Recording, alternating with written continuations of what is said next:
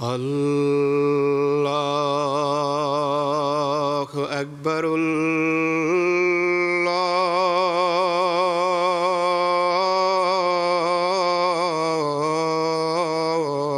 الله أكبر. الله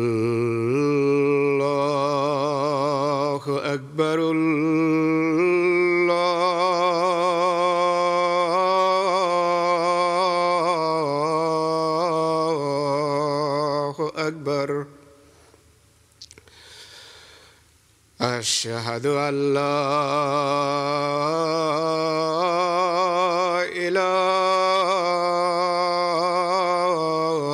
إله إلا الله. أشهد أن لا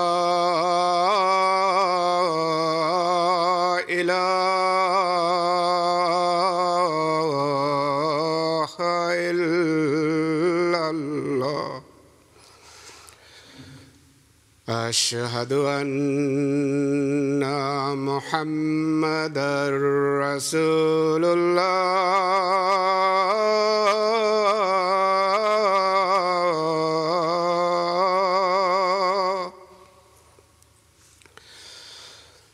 أشهد أن محمد رسول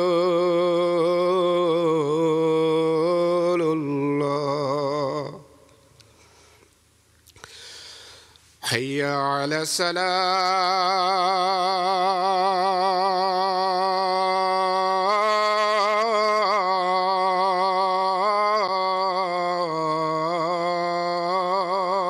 السلام حي على السلام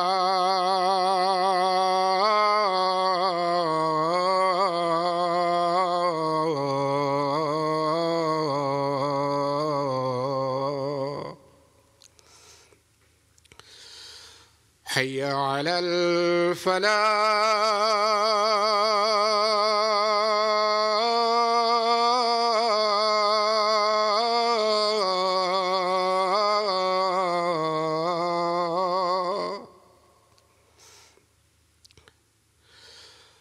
حي على الفلاح.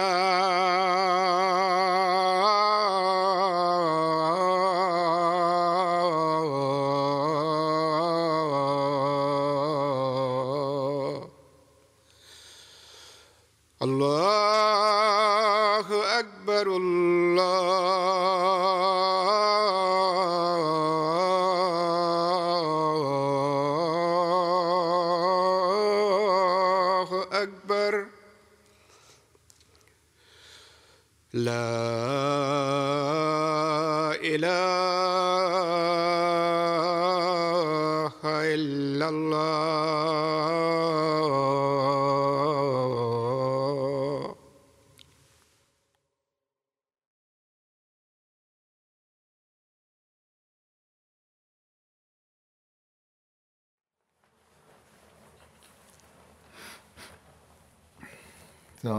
rahmetullah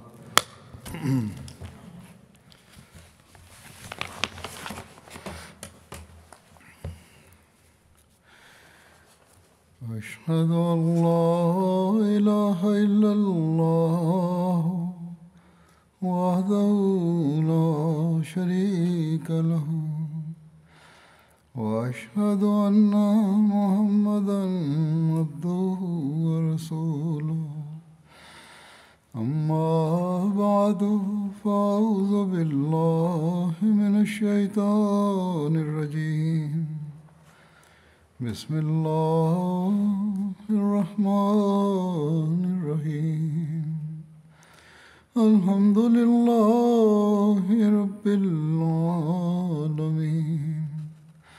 الرحمن الرحيم. مالك يوم الدين. إياك نعبد وإياك نستعين. اهدنا الصراط المستقيم. صراط الذين أنعمت عليهم غير المغضوب عليهم ولا الضالين.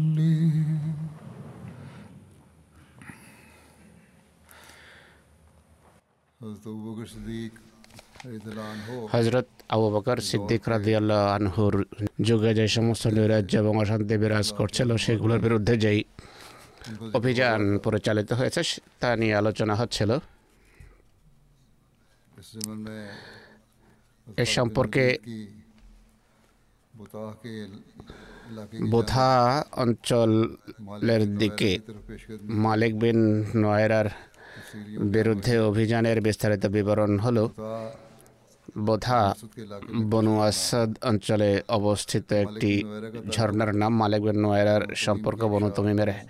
একটি শাখা বনু ইয়ারবুর সাথে ছিল। সে নবম হিজড়িতে স্বজাতির সাথে মদিনা এসে ইসলাম গ্রহণ করে। মালিক বিন নোয়ারা জাতির নেতৃবৃন্দের একজন ছিল, আরবের প্রসিদ্ধ বীর এবং প্রসিদ্ধ অশ্বারোহীদের অন্তর্ভুক্ত ছিল। মহানবী সাল্লাহ আলাইসাল্লাম তাকে স্বগোত্রের জাকাত সংগ্রহ এবং জাকাত একত্রিত করার দায়িত্ব ন্যস্ত করে জাকাত সংগ্রহকারী কর্মকর্তা নিযুক্ত করেছিলেন। কিন্তু মহানবী সাল্লাহ ইসলামের যখন ইন্তেকাল হয় আরবে ধর্মত্যাগ ও বিদ্রোহের ঢেউ বিস্তার লাভ করে মালিক বিন নোয়েরাও মোরতাদ হয়ে যায়। মহানবীর ইন্তেকালের সংবাদ শুনলে সে আনন্দ উৎসব করে। তার ঘরের মহিলারা মেহেদি লাগিয়েছে ঢোল বাজিয়েছে আর আনন্দ উল্লাসে মেতে উঠেছে।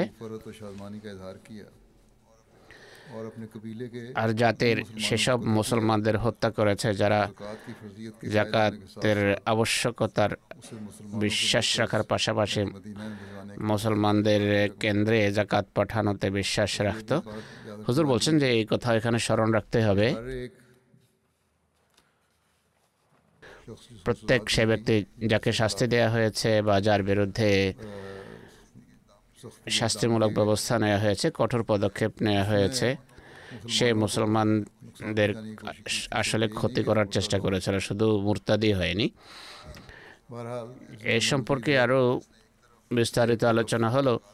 সে একদিকে জাকাত দিতে অস্বীকার করেছে আর সংগৃহীত জাকাতের টাকা মানুষকে ফেরত দিয়েছে। অপরদিকে নবুয়তের মিথ্যা, নবুয়তের দাবিদার বিদ্রোহিনী সাজার সাথে হাত মিলিয়েছে যে অনেক বড় বাহিনী নিয়ে মদিনায় হামলা করার জন্য এসেছিল।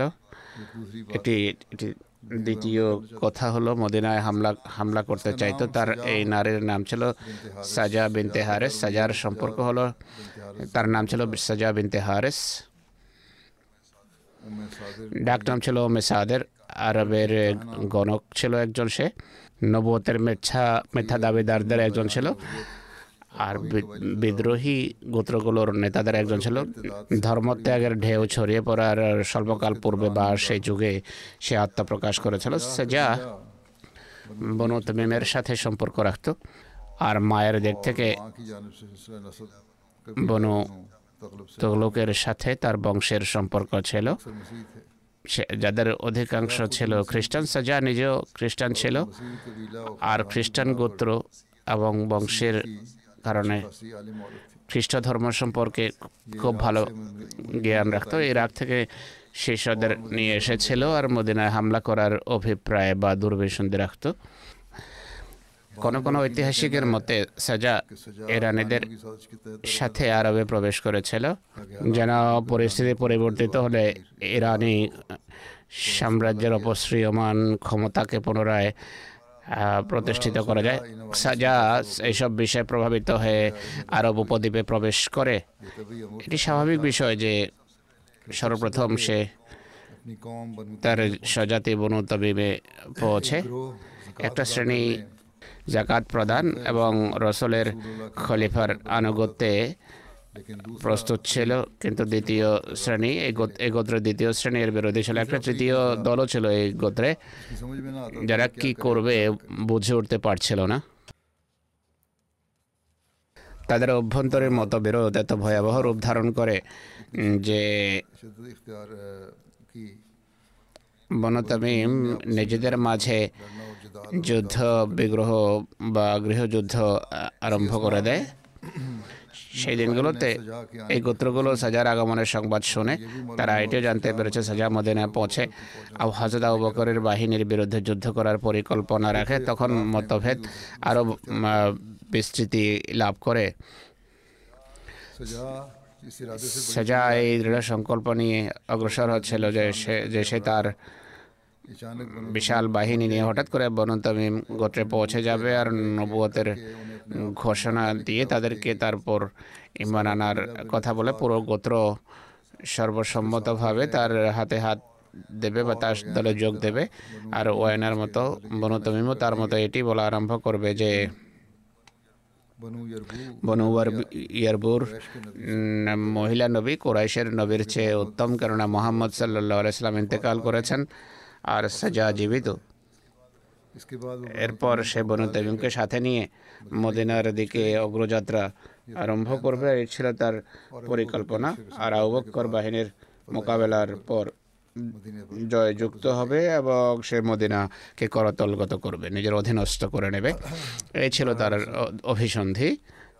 যাই হোক, সাজা এবং মালিক বিন নয়ের আর মাঝে যোগাযোগ প্রতিষ্ঠিত হয়। সাজা তার বাহিনী নিয়ে যখন বনু ইয়ারবুর সীমান্তে পৌঁছে সেখানেই যাত্রা বিরতি দেয়। আর গোত্র প্রধান মালিক বিন নোয়েরাকে ডেকে তার সাথে সন্ধি এবং মদিনায় হামলা করার উদ্দেশ্যে তার সাথে যাত্রার আমন্ত্রণ জানায় মালিক। সন্ধি প্রস্তাব মেনে নেয় কিন্তু সে মদিনায় হামলা করা থেকে বিরত থাকার পরামর্শ দেয় তাকে এবং বলে মদিনা পৌঁছে হজরত আবকরের বাহিনীর মোকাবেলা করার চেয়ে উত্তম কাজ হবে। সগটের বিরোধী বিরোধী শ্রেণীকে নিশ্চিন্ন করা হোক সাজা এই কথা পছন্দ করে আর সে বলে তোমার যা তোমার ইচ্ছা তাই করো। আমি বনি ইয়ারবোর এক নারী তুমি যা বলবে তাই করব।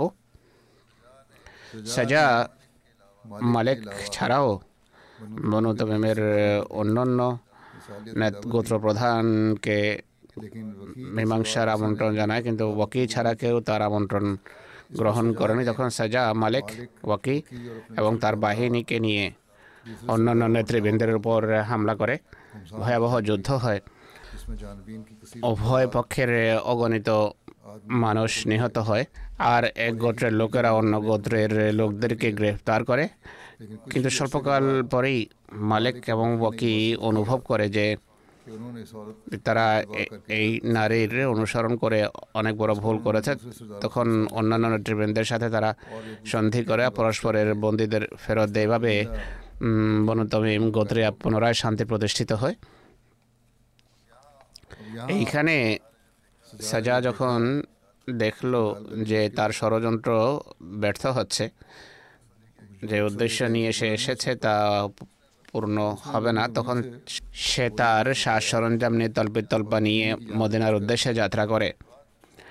লেওয়া জনপদে পৌঁছে আওসবিন খোজাইমার সাথে তার সংঘর্ষ হয়। সাজা তাতে পরাজিত হয়। অস বিন খোজাইমা এই শর্তে তাকে যেতে দেয় যে সে কখনো মদিনার উপর হামলা করবে না বা মদিনায় হামলা করার পরিকল্পনা সে পরিত্যাগ করবে। এরপর জজিরা বাহিনীর প্রধান তা এক জায়গায় একত্রিত হয়। তারা সাজাকে বলে যে, আপনার নির্দেশ কি এখন? মালিক এবং ওয়াকি স্বজাতির সাথে সন্ধি করেছে। তারা আমাদেরকে সাহায্য করার জন্য প্রস্তুত নয়। আর তারা নিজেদের অঞ্চল থেকে আমাদের যেতেও দেবে না। তাদের সাথে আমাদের এই সন্ধি রয়েছে। আর মদিনা, আমাদের মদিনা যাওয়ার পথ অবরুদ্ধ। বলো, এখন কি করব? সাজা বলে যদি মদিনা যাওয়ার পথ অবরুদ্ধ হয়ে থাকে, তাহলে চিন্তার কোনো কারণ নেই। তোমরা ইয়ামামা চলো। তারা বলে যে ইয়ামামে ইয়ামামা আমাদের চেয়ে বেশি শক্তিশালী। আর মুসাইলেমার ক্ষমতা এবং শক্তি এখন অনেক বেড়ে গেছে। একটি রেওয়ায়ত হলো তার বাহিনীর নেতারা যখন সাজাকে ভবিষ্যৎ পরিকল্পনা সম্পর্কে জিজ্ঞেস করল তখন সে উত্তরে বলল আলাইকুম বেলিয়া মামা ওয়াদুফু দফিফ আল হামামা। ওয়াইন্নাহা গাজাতুন সারামা। লাইয়াল হাকুকুম বাদাহা মালামা ইয়ামামার দিকে অগ্রসর হও কবুতরের মতো দ্রুত তাদের উপর ঝাঁপিয়ে পড়ো সেখানে এক ভয়াবহ যুদ্ধ হবে এরপর আর কখনো তোমাদের পেছনে ফিরে তাকাতে হবে না অনুশোচনা করতে হবে না এই ছন্দযুক্ত বাক্য শোনার পর তার বাহিনীও এটি মনে করে যে মহিলা নবী তার প্রতি ওহি হয়েছে তার নির্দেশ মানা ছাড়া কোনো উপায় নেই তাদের। তাই তারা তার নির্দেশ মেনে নেয় সাজাদ নিজের বাহিনী নিয়ে যখন ইয়ামামা পৌঁছে মুসাইলামা চিন্তিত হয়ে পড়ে। সে ভাবলো যদি সাজার বাহিনীর সাথে সে সংঘর্ষে লিপ্ত হয় তাহলে তার শক্তি খর্ব হবে। ইসলামী বাহিনী তার উপর হামলা করবে আর চতুর্পাশের গোত্রগুলো তার আনুগত্য থেকে বেরিয়ে যাবে। এই চিন্তা করে সাজার সাথে সে সন্ধি করার ষড়যন্ত্র করে প্রথমে তাকে উপহার পাঠায় এবং সংবাদ পাঠায় যে মুসাইলামা তোমার সাথে সাক্ষাৎ করতে চায়। সে মুসাইলামাকে অনুমতি দেয়। মুসাইলামা বনু হানিফার চল্লিশ ব্যক্তির সাথে তার দ্বারস্থ হয়। আর নির্জনে তার সাথে আলোচনা করে। সেই আলোচনায় মুসাইলামা তাকে ছন্দযুক্ত কিছু বাক্য শোনায়। এর এতে সে খুবই প্রভাবিত হয়। সাজাও প্রত্যুত্তরে এমনই কিছু উম, বাক্য শোনায় সাজাকে পুরোপুরি বশীভূত করার জন্য এবং সমমনা বাড়ানোর জন্য মুসাইলামা যে প্রস্তাব দেয় তা হলো আমরা উভয় নিজেদের নবুয়তকে একীভূত করে নিই এবং আমরা বিবাহ বন্ধনে আবদ্ধ হই। সাজা তার এই প্রস্তাব মেনে নেয় আর মুসাইলেমার সাথে তার ক্যাম্পে চলে যায়। তিন দিন পর্যন্ত সেখানে থাকার পর সে নিজ বাহিনীতে ফিরে আসে আর সাথীদেরকে বলে যে সে মুসাইলেমাকে সত্যের উপর পেয়েছে তাই তাকে বিয়ে করেছে বা তার সাথে বিয়ে করেছে। মানুষ জানতে চায় যে কি মহারানা নির্ধারণ করেছে সে বলে মহারানা তো নির্ধারণ করেনি তারা পরামর্শ দেয় যে ফিরে যাও আর মহারানা নির্ধারণ করে ফিরে আসো। কেননা আপনার মতো ব্যক্তিত্বের জন্য মহারানা নির্ধারণ না করে বিয়ে করা অশোভন। সে মুসালেমার কাছে ফিরে যায় এবং তার আগমনের উদ্দেশ্য সম্পর্কে তাকে অবহিত করে মুসাইলামা তাকে সন্তুষ্ট করার জন্য এশা ও ফজরের নামাজ কম করে দেয় বা বলে যে এশা এবং ফজরের নামাজের কোনো প্রয়োজন নেই। কমি কর দিয়ে বন্ধ কর দিয়ে যাই হোক মোহরানা সম্পর্কে যে নিষ্পত্তি হবার যে সিদ্ধান্ত হয় তা হলো আমার বিভিন্ন জমির কর বা রাজস্ব সাজাকে পাঠাবে সাজা প্রস্তাব দেয় যে পরবর্তী বছরের যে আয় হবে সেই আয়ের অর্ধেক জনতাকে দেওয়া তাকে দিয়ে দেওয়া হয়। মুসালেমা ছয় মাসের যে আয় যা আয় হতে পারে তা তাকে দিয়ে দেয় এটি নিয়ে সে জজিরা ফিরে আসে। যাই হোক ছয় মাসের আয় হস্তগত করার জন্য সে নিজের কিছু লোক বনি হানিফায় ছেড়ে যায়। সাজা বনু তামিমেই অবস্থান করতে থাকে। পরবর্তীতে সে তবা করে, এটি উল্লেখ আছে। এবং সে ইসলাম গ্রহণ করে। কারও মতে হজরত ওমরের যুগে সে ইসলাম গ্রহণ করেছে। হজরত আমের মোয়াবিয়া দুর্ভিক্ষের বছর তাকে তার স্বজাতির সাথে বনতমে পাঠিয়ে দেয়। সেখানে সে মৃত্যু পর্যন্ত মুসলমান হিসাবে অবস্থান করে। হজরত আবু বকর হজরত খালিদ বিন ওয়ালিদকে নির্দেশ দিয়েছিলেন যে তোলাইহা আসাদিকে দমনের পর মালিক বিন নোয়েরার মোকাবেলার জন্য যেন যান, যে বোধায় অবস্থান করছিল। হজরত খালিদ যখন বোথা আসেন, সেখানে তিনি কাউকে পাননি। অবশ্য দেখেছেন যে মালিকের যখন নিজের বিষয় সংশয় হয় সে সব সাথীদেরকে তার সম্পত্তির দেখাশোনার জন্য পাঠিয়ে দেয় আর একত্রিত হতে বারণ করে। সে যখন দেখে যে এই বাহিনীর মোকাবেলা করা কঠিন, পূর্বে সাজার সাথেও সে একমত হতে পারেনি এ কারণেও খালেদ বিভিন্ন দিকে সৈন্যবাহিনী প্রেরণ করেন তাদেরকে দিক নির্দেশনা দেন যে যেখানে বাহিনী পৌঁছে তারা যেন ইসলামের তবলিগ করে মানুষ যদি ইতিবাচক সারা না দেয় তাহলে তাদেরকে যেন গ্রেফতার করা হয় আর যারা মোকাবেলা করবে তাদেরকে যেন গ্রেফতার করে সেই বাহিনীগুলোর একটি ছিল মালিক বিন ওয়ারার বাহিনী যাদের সাথে কোনো সালেবা বিন ইয়ারবুর কয়েক ব্যক্তি আসেম ওবায়দ আরিন এবং জাফরকে গ্রেফতার করে হজরত খালেদের কাছে আনা হয় এই খণ্ডবাহিনীর লোকদের মাঝে হজরত আবু কতাদাও ছিলেন। তাদের সাথে হজরত আবু কতাদার মতভেদ হয়।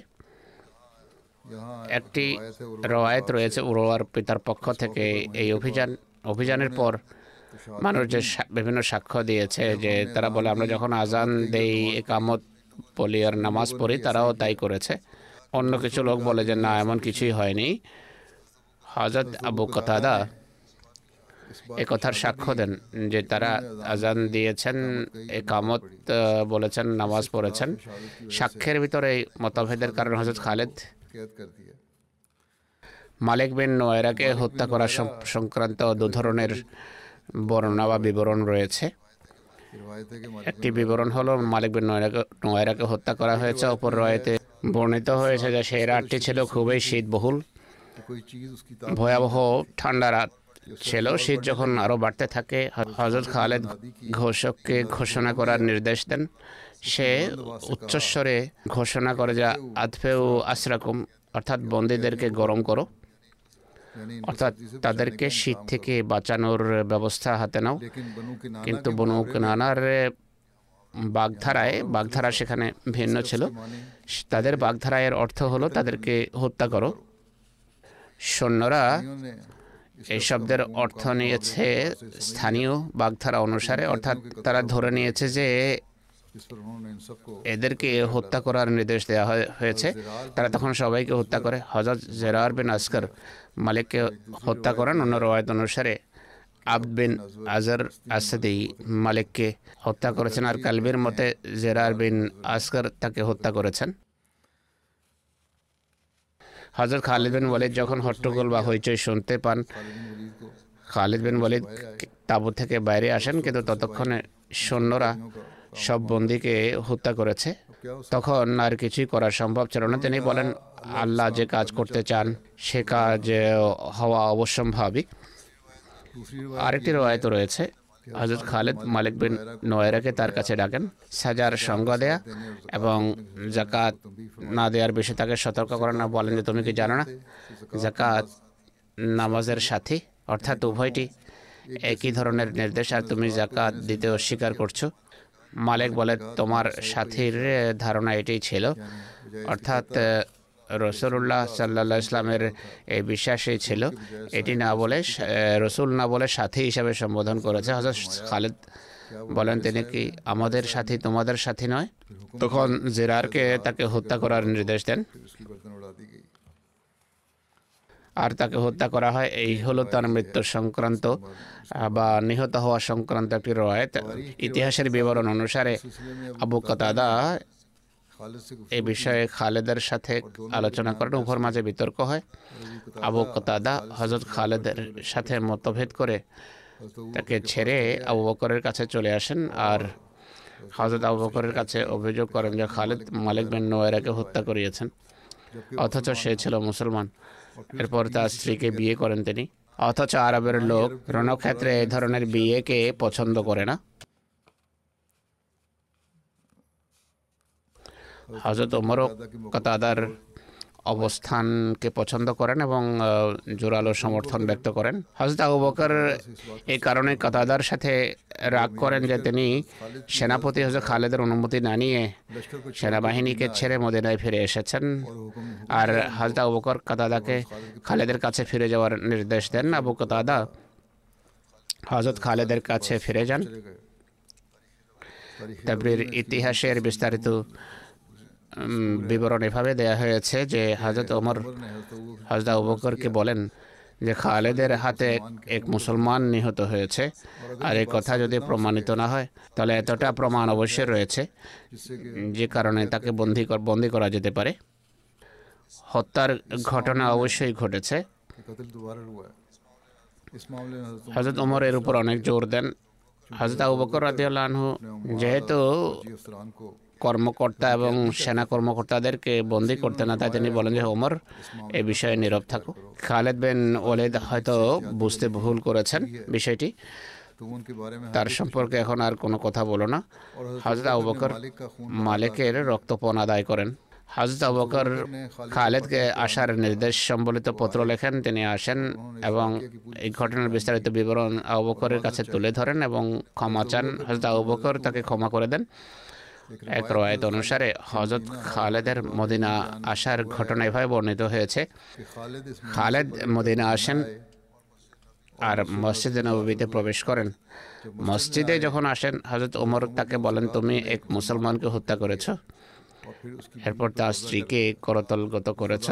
খোদার কাসম আমি তোমাকে পাথর মেরে হত্যা করব। খালেদ কিছুই বলেননি। কেননা তিনি মনে করতেন যে অবকর একই দৃষ্টিভঙ্গি রাখেন তিনি অবকর কাছে যান পুরো ঘটনা শোনান এবং ক্ষমা চান তা অবকর তাকে ক্ষমা করে দেন তার খোশনুদি বা সন্তুষ্টি লাভের পর হজরত খালেদ উঠে আসেন হজরত ওমর মসজিদে বসেছিলেন খালেদ হজরত ওমরকে সম্বোধন করে বলেন যে হে উম্মেশ হামলার পুত্র আমার কাছে আসো বলছো কি হজরত আমার বুঝতে পেরেছেন যে হজরত আবু বকর তার প্রতি সন্তুষ্ট। এইভাবে খালেদ তার সাথে কথা বলেছেন। হজরত ওমর উঠে নীরবে ঘরে চলে যান এবং খালেদের সাথে কোনো কথা বলেননি।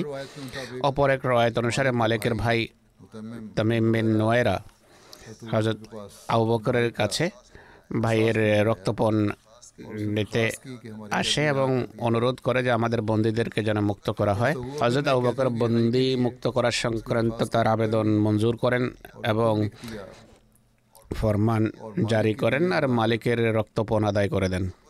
হজরত ওমর খালেদের বিষয়ে অনেক জোর দিয়ে আবু বকরের সাথে আলোচনা করেন যে তাকে অপসারণ করা হোক, কেননা তার তরবারিতে এক মুসলমানের রক্ত রয়েছে। কিন্তু হজরত আবু বকর বলেন, ওমর এটি হতেই পারে না। আমি সেই তরবারিকে খাপে ঢোকাতে পারি না, যে আল্লাহ তালা কাফেরদের জন্য খাপ থেকে বের করেছেন।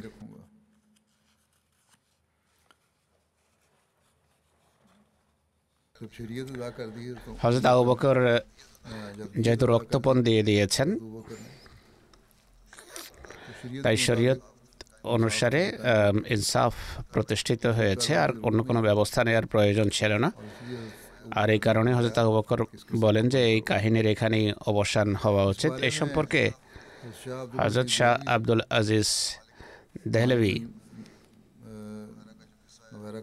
অর্থাৎ মালিক বিন নোয়েরা নিহত হওয়া সংক্রান্ত যে ঘটনা এই সম্পর্কে যে সমস্ত আপত্তি আছে তা খণ্ডন করতে গিয়ে তিনি তার পুস্তক তোহফা স্না আশারিয়ায় লিখেছেন।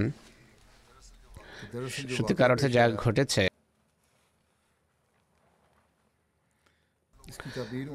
তার ব্যাখ্যা তারা সঠিকভাবে উল্লেখ করে না যতক্ষণ সঠিক অবস্থা জানা না যাবে আপত্তি অর্থহীন। ইতিহাস ও জীবনী সংক্রান্ত নির্ভরযোগ্য গ্রন্থে এই ঘটনার বিস্তারিত বিবরণ হল। নবুয়তের দাবিদার তোলাহাবেন খোয়ালেদ আসাদিকে দমনের পর হজরত খালেদ যখন বোধার দিকে দৃষ্টি দেন আর চতুর্পাশে তিনি সেনাবাহিনী প্রেরণ করেন।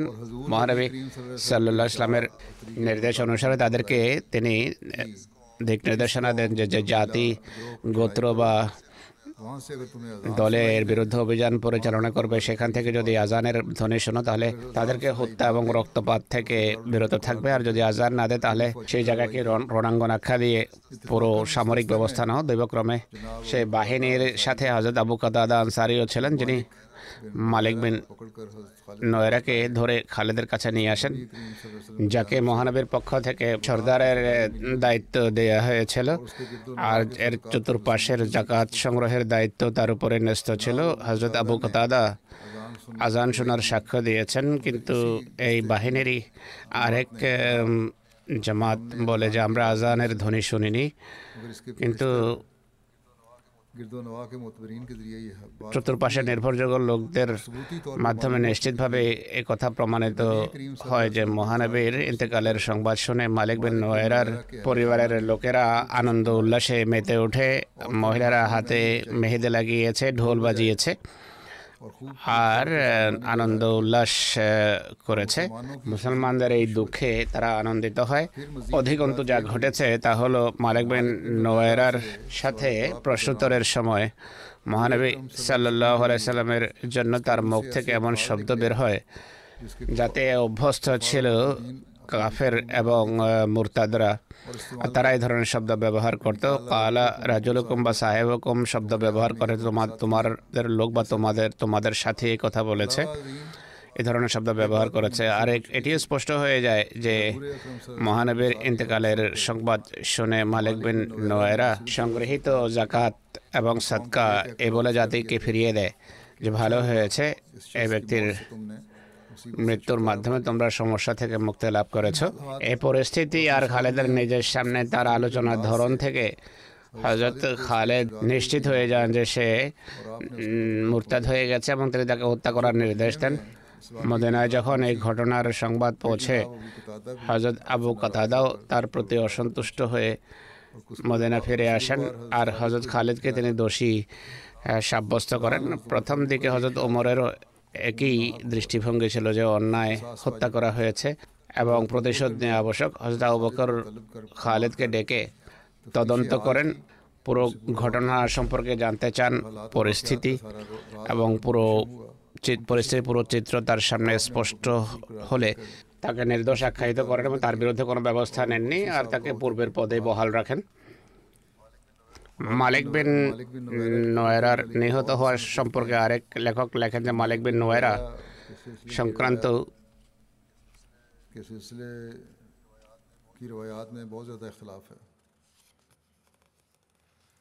রয়েতে বিভিন্ন মতভেদ রয়েছে। তার সম্পর্কে রয়েতে বিভিন্ন মতভেদ রয়েছে। তাকে কি অন্যায়ভাবে হত্যা করা হয়েছে নাকি সে নিহত হওয়ার যোগ্য ছিল?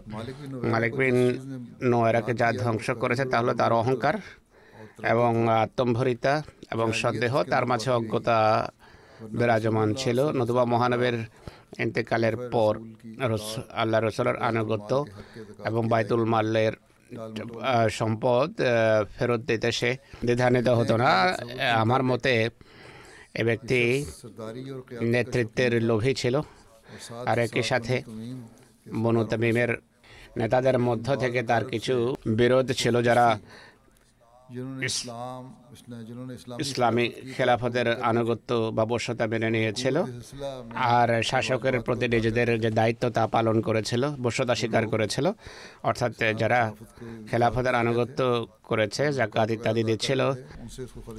মালিক বিন নোয়ারা তাদের বিরোধী ছিল। তার কথা এবং কর্ম উভয়টি এই কথার সমর্থন করে তার মুরতাদ হওয়া।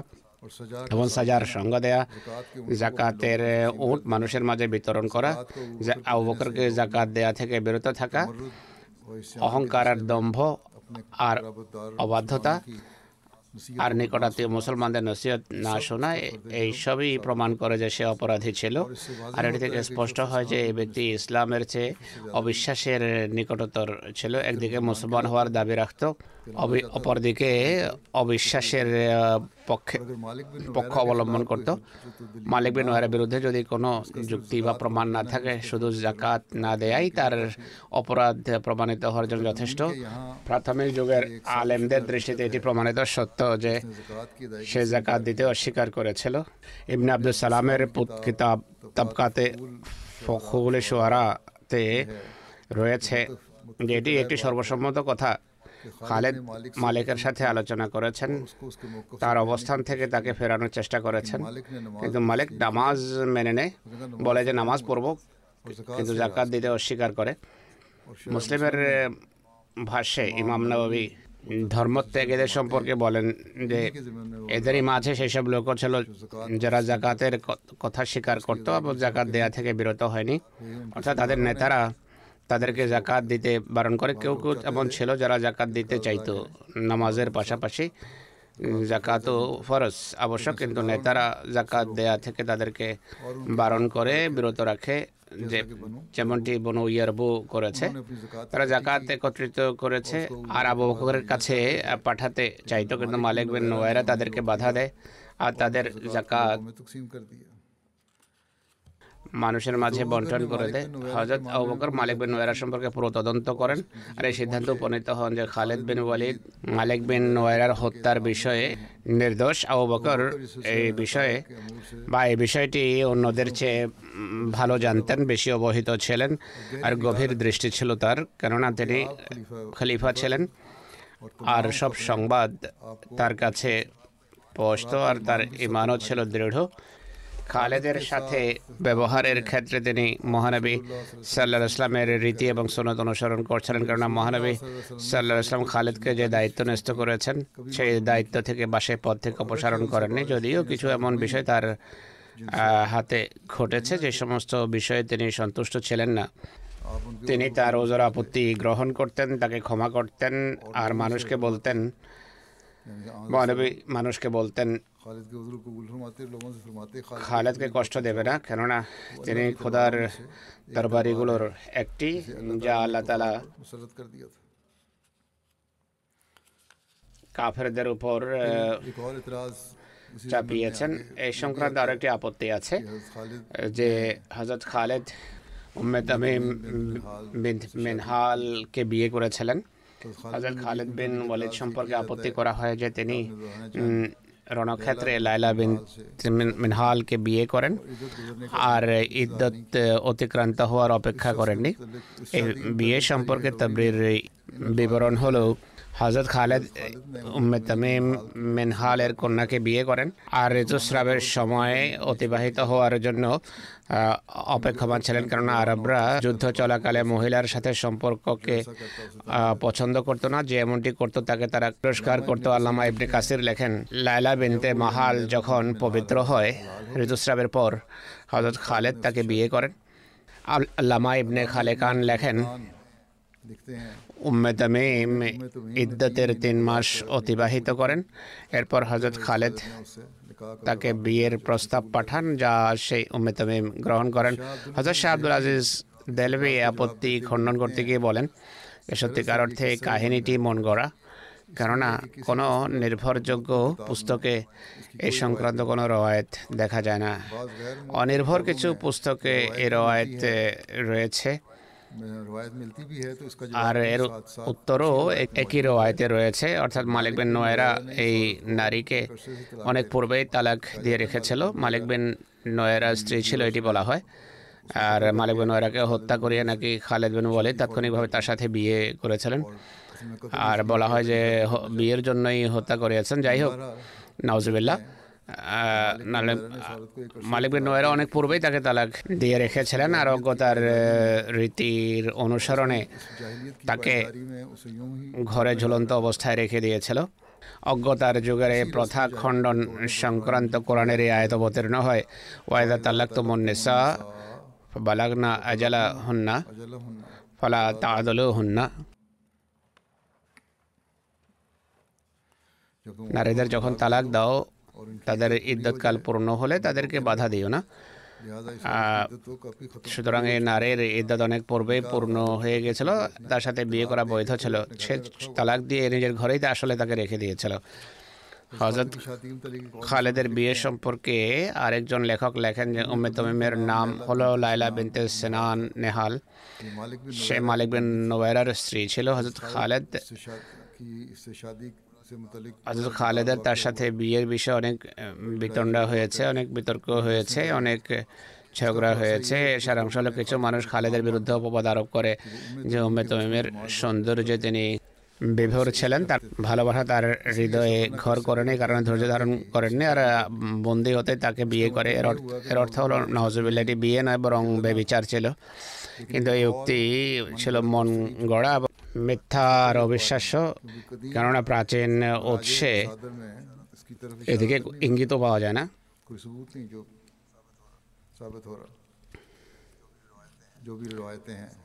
পুরনো রায়ত বা সোর্সের কোনো ইঙ্গিত নেই, লামা মাওয়ারদি বলেন। খালেদ মালিক বিন ওয়েরাকে হত্যা করিয়েছেন জাকাত দেয়া থেকে বিরত থাকার কারণে, কেননা তাকে হত্যা করা আবশ্যক হয়ে যায়, আর এই কারণে উমেদ ইমের সাথে তার বিয়ে ভেঙে যায়। আর মোত্তাদের নারীদের সম্পর্কে শরীয়তের নির্দেশ হলো তারা যখন তারা যখন যুদ্ধক্ষেত্রে যোগ দেয় যুদ্ধে যোগ দেয় তাদেরকে যেন বন্দি করা হত্যা করা না হয়। ইমাম সারখাসি এদিকে ইঙ্গিত করেছেন। তামিম যখন বন্দি হয়ে আসে খালেদ তাকে নিজের জন্য পছন্দ করেন সে যখন পবিত্র হয়ে যায় খালেদ তার সাথে স্বামী স্ত্রীর সম্পর্ক স্থাপন করেন। শেখ আহমদ শাকের এই বিষয়ে টিকা লিখতে গিয়ে বলেন ব্যাখ্যা করতে গিয়ে বলেন বা লেখেন যে খালেদ উম্মে তামিম এবং তার পুত্রকে ডান হাতের অধীনস্থ হিসেবে বা দক্ষিণ হাতের অধীনস্থ হিসেবে নিয়েছেন, কেননা তারা যুদ্ধবন্দী ছিল। এমন নারীদের কোনো ইদ্যত নেই। যদি তারা অন্তঃসত্ত্বা হয়, তাহলে প্রসব পর্যন্ত মালিকের তার কাছে আসা হারাম। যদি অন্তঃসত্ত্বা না হয়, তাহলে একবার রজস্বালা হওয়ার পর তারা বৈধ। এটি শরীয়ত সম্মত এটি বৈধ। এ নিয়ে কোনো খোটা বা খোঁচা দেওয়ার সুযোগ নেই। কিন্তু খালেদের বিরোধী ও শত্রুরা এই সুযোগকে কাজে লাগিয়েছে। আর এই বৃথা চিন্তায় লিপ্ত হয় যে মালিক বিন নোয়েরা মুসলমান ছিল, আর খালেদ তার স্ত্রীর লোভে তাকে হত্যা করিয়েছেন। একইভাবে খালেদের বিরুদ্ধে অপবাদও আরোপ করা হয়েছে যে তিনি এই বিয়ের মাধ্যমে আরবের রীতিনীতির বিরোধিতা করেছেন। যেমন আকাদ বলে যে, খালেদ মালিক বিন নোয়েরাকে হত্যা করিয়ে রণক্ষেত্রে তার তাকে বিয়ে করে। যা অজ্ঞতার যুগে এবং ইসলামের যুগে এটি আরবদের রীতি বহির্ভূত। একইভাবে মুসলমানদের রীতি বিরোধী আর ইসলাম শরীয়ত পরিপন্থী আকাদের এই উক্তি সত্য বিবর্জিত। ইসলামের পূর্বে আরবরা অনেকবার এমনটি করত, যুদ্ধ এবং শত্রুর বিরুদ্ধে জয়যুক্ত হওয়ার পর মহিলাদেরকে তারা বিয়ে করত, আর এটি নিয়ে তারা গর্বও করতো। ডক্টর আলী মোহাম্মদ সালাবিব এই সম্পর্কে লেখেন। তিনি এই পুরো ঘটনা বর্ণনা করছেন, বলছেন যে শরীয়তের দৃষ্টিকোণ থেকে যদি দেখা হয় তাহলে খালেদ বৈধ কাজ করেছেন। আর শরীয়ত সম্মত পন্থা তিনি অবলম্বন করেছেন আর তার এই কাজ, সেই সত্তা থেকে প্রমাণিত যিনি খালেদের চেয়ে শ্রেয় এবং শ্রেষ্ঠ ছিলেন, যদি খালেদের বিরুদ্ধে এই আপত্তি করা বৈধ হয়ে থাকে যে তিনি যুদ্ধ চলাকালে বা যুদ্ধের অভিভূত পর বিয়ে করেছেন, তাহলে মহানবী সাল্লাহ আলাইসাল্লাম হতো রাইসির যুদ্ধের অব্যবহিত পর জোয়াইরা সাথে বিয়ে করেছিলেন। আর তার জাতির জন্য এটি অনেক বড় বাবরকার প্রমাণিত হয়েছে। বিয়ের কারণে তার বংশের একশত ব্যক্তিকে মুক্তি দেওয়া হয়, কারণ তারা মহানবী সাল্লাহ আলাইসাল্লামের শ্বশুর পক্ষের আত্মীয় ছিলেন। বিয়ের কল্যাণকর দিকগুলোর একটি হলো তার পিতা হারেস বিন জেরার ইসলাম গ্রহণ করেন। একইভাবে মহানবী সাল্লাহ আলাইসাল্লাম খাইবারের যুদ্ধের অব্যবহিত পর সফিয়া বিনতে হুইয়াই বিন আখতাবের সাথে বিয়ে করেন। মহানবী সাল্লাহ আলাই সাল্লামের আদর্শ এবং নমুনা যেখানে বিদ্যমান, সেখানে সমালোচনা করার বা তাকে অভিযুক্ত করার কোনো কারণ নেই। এই বিস্তারিত বিবরণ আমি তুলে ধরলাম এই জন্য যে অনেক সময় অনেক স্বল্প জ্ঞানের মানুষ আজও এই প্রশ্ন উত্থাপন করে। হজরত আবু বকরের বিরুদ্ধে আপত্তি করে যে হজরত ওমর, তারা বলে হজরত ওমর এই সম্পর্কে সঠিক কে দৃষ্টিভঙ্গি রাখতেন হজরত বকর নওয়াজুবিল্লাহ ইনসাফ করেননি। আর অন্যায়ভাবে খালেদ বিন ওয়ালিদকে সমর্থন করেছেন, অথচ হজরত খালেদ পুরো তদন্ত করেছেন যাচাই বাছাই করেছেন, এর ভিত্তিতে সিদ্ধান্ত করেছেন। আর পুরো অপবাদ থেকে হজরত খালেদকে নির্দোষ খালাস দিয়েছেন। খালেদ হজরত খালেদের ইয়ামামা অভিমুখে যাত্রা সম্পর্কে রয়েছে যে হজরত আবু বকর হজরত খালেদ বিন ওয়ালিদকে নির্দেশ দিয়েছিলেন যে আসাদ, গতফান এবং মালিক বিন নোয়েরা অভিযান শেষে ইয়ামামার, যেন ইয়ামামের দিকে যাত্রা করেন এবং তাকে পুনর্নির্দেশ দিয়ে রেখেছিলেন। শরিক বিন আবদা ফাজারি বর্ণনা করেন। আমি তাদের অন্তর্ভুক্ত ছিলাম। যারা বুজাখার অভিযানে অংশ নিয়েছে হজরত বকরের কাছে আসি। তিনি আমাকে খালেদের দিকে প্রেরণ করেন। আমার সাথে, আমার কাছে খালেদের নামে এক পত্র ছিল যাতে লেখা ছিল, তোমার দূতের মাধ্যমে পত্র পেয়েছি। যাতে পূজাখা অভিযানে আল্লাহর সাহায্য এবং বিজয়ের কথা উল্লেখ করেছ। আসাদ এবং গজফানের সাথে তুমি যে ব্যবহার করেছ, তা তাতে উল্লেখিত ছিল আর তুমি লিখেছ, আমি আমার উদ্দেশ্যে যাত্রা করছি। তোমার জন্য আমার নসিহত হলো এক দ্বিতীয় খোদার তাকুয়া অবলম্বন করো। আর তোমার সাথে যে সমস্ত মুসলমান রয়েছে তাদের প্রতি কোমলমতি হো পিতৃতুল্য ব্যবহার করো তাদের সাথে হে খালেদ সাবধান। বনি বগিরার গর্ব এবং অহংকারের বিষয়ে সাবধান থাকবে। তোমার বিষয়ে আমি তাদের কথা গ্রহণ করিনি। যাদের কথা আমি কখনো প্রত্যাখ্যান করে না, তাই বনু হানিফার যখন মোকাবেলা করো, তখন সাবধান থেকো, স্মরণ রেখো। বনু হানিফার ন্যায় শক্তিশালী কোনো গোত্রের সাথে তোমার যুদ্ধ হয়নি, তারা সবাই তোমার বিরোধী। তাদের দেশ অনেক বিস্তৃত সেখানে পৌঁছে সেনাবাহিনীর নেতৃত্ব সরাসরি নিজের হাতে নাও, ডান পাশ বাহুতে একজনকে নিযুক্ত করো, বাম বাহুতে একজনকে। অশ্বারোহীদের এক নেতা নিযুক্ত করো। জ্যেষ্ঠ সাহাবি মহাজার এবং আনসারদের মধ্য থেকে যারা তোমার সাথে আছেন, তাদের কাছ থেকে অনবরত পরামর্শ নাও। তাদের মর্যাদা ও শ্রেষ্ঠতাকে দৃষ্টিতে রাখো। পুরো প্রস্তুতি নিয়ে রণক্ষেত্রে যখন শত্রু সারিবদ্ধ থাকে, তাদের উপর ঝাঁপিয়ে পড়ো। তীরের বিপরীতে তীর, বর্ষার বিপরীতে বর্ষা। তরবারির বিরুদ্ধে তরবারি। হাতে নাও এবং তাদেরকে বন্দি করো, হত্যার মাধ্যমে তাদের ভিতর ত্রাস সঞ্চার করো। তাদেরকে যুদ্ধের অগ্নিতে ঠেলে দাও। সাবধান, আমার নির্দেশ অমান্য করো না। আসসালামু আলাইকুম। এই পত্র পাওয়ার পর হজরত খালেদ পত্র পাঠ করেন এবং বলেন, আমরা শুনলাম এবং আমরা এর পূর্ণ আনুগত্য করব। হজরত খালেদ মুসলমানদেরকে প্রস্তুত করেন। আর বনু হানিফা যাদের নেতৃত্ব দিচ্ছিল মুসাইলেমা কাজাব তাদের বিরুদ্ধে যুদ্ধের জন্য যাত্রা করেন। আনসারদের নেতৃত্বে ছিলেন সাবেদ বিন কায়েস বিন শমাস। তিনি তাদের আমির ছিলেন। মোরতাদের মধ্য থেকে যে হস্তগত হতো, তাকে শিক্ষণীয় শাস্তি দিতেন। অপরদিকে হজরত আবু বকর খালেদের নিরাপত্তার জন্য তার পশ্চাতে অনেক বড় এক বাহিনী সশস্ত্র অবস্থায় প্রেরণ করেন, যেন পেছন থেকে কেউ খালেদ বাহিনীর উপর হামলা করতে না পারে। ইয়ামামার পথে অনেক মরুবাসী গোত্রের সাথে খালেদের দেখা হয়, যারা মোরতাদ হয়ে গিয়েছিল, তাদের সাথে যুদ্ধ করে তাদেরকে ইসলামে ফিরিয়ে আনেন। তিনি পথে মধ্যে সাজার বেঁচে যাওয়া বাহিনীর মোকাবেলা হয়, তাদের বিরুদ্ধে যুদ্ধ করেন, তাদের হত্যা করেন এবং শিক্ষণীয় শাস্তি দেন। এরপর ইয়ামামার উপর হামলা করেন। ইয়ামামা যুদ্ধের বিস্তারিত বিবরণ পরে আসবে ইনশাল্লাহ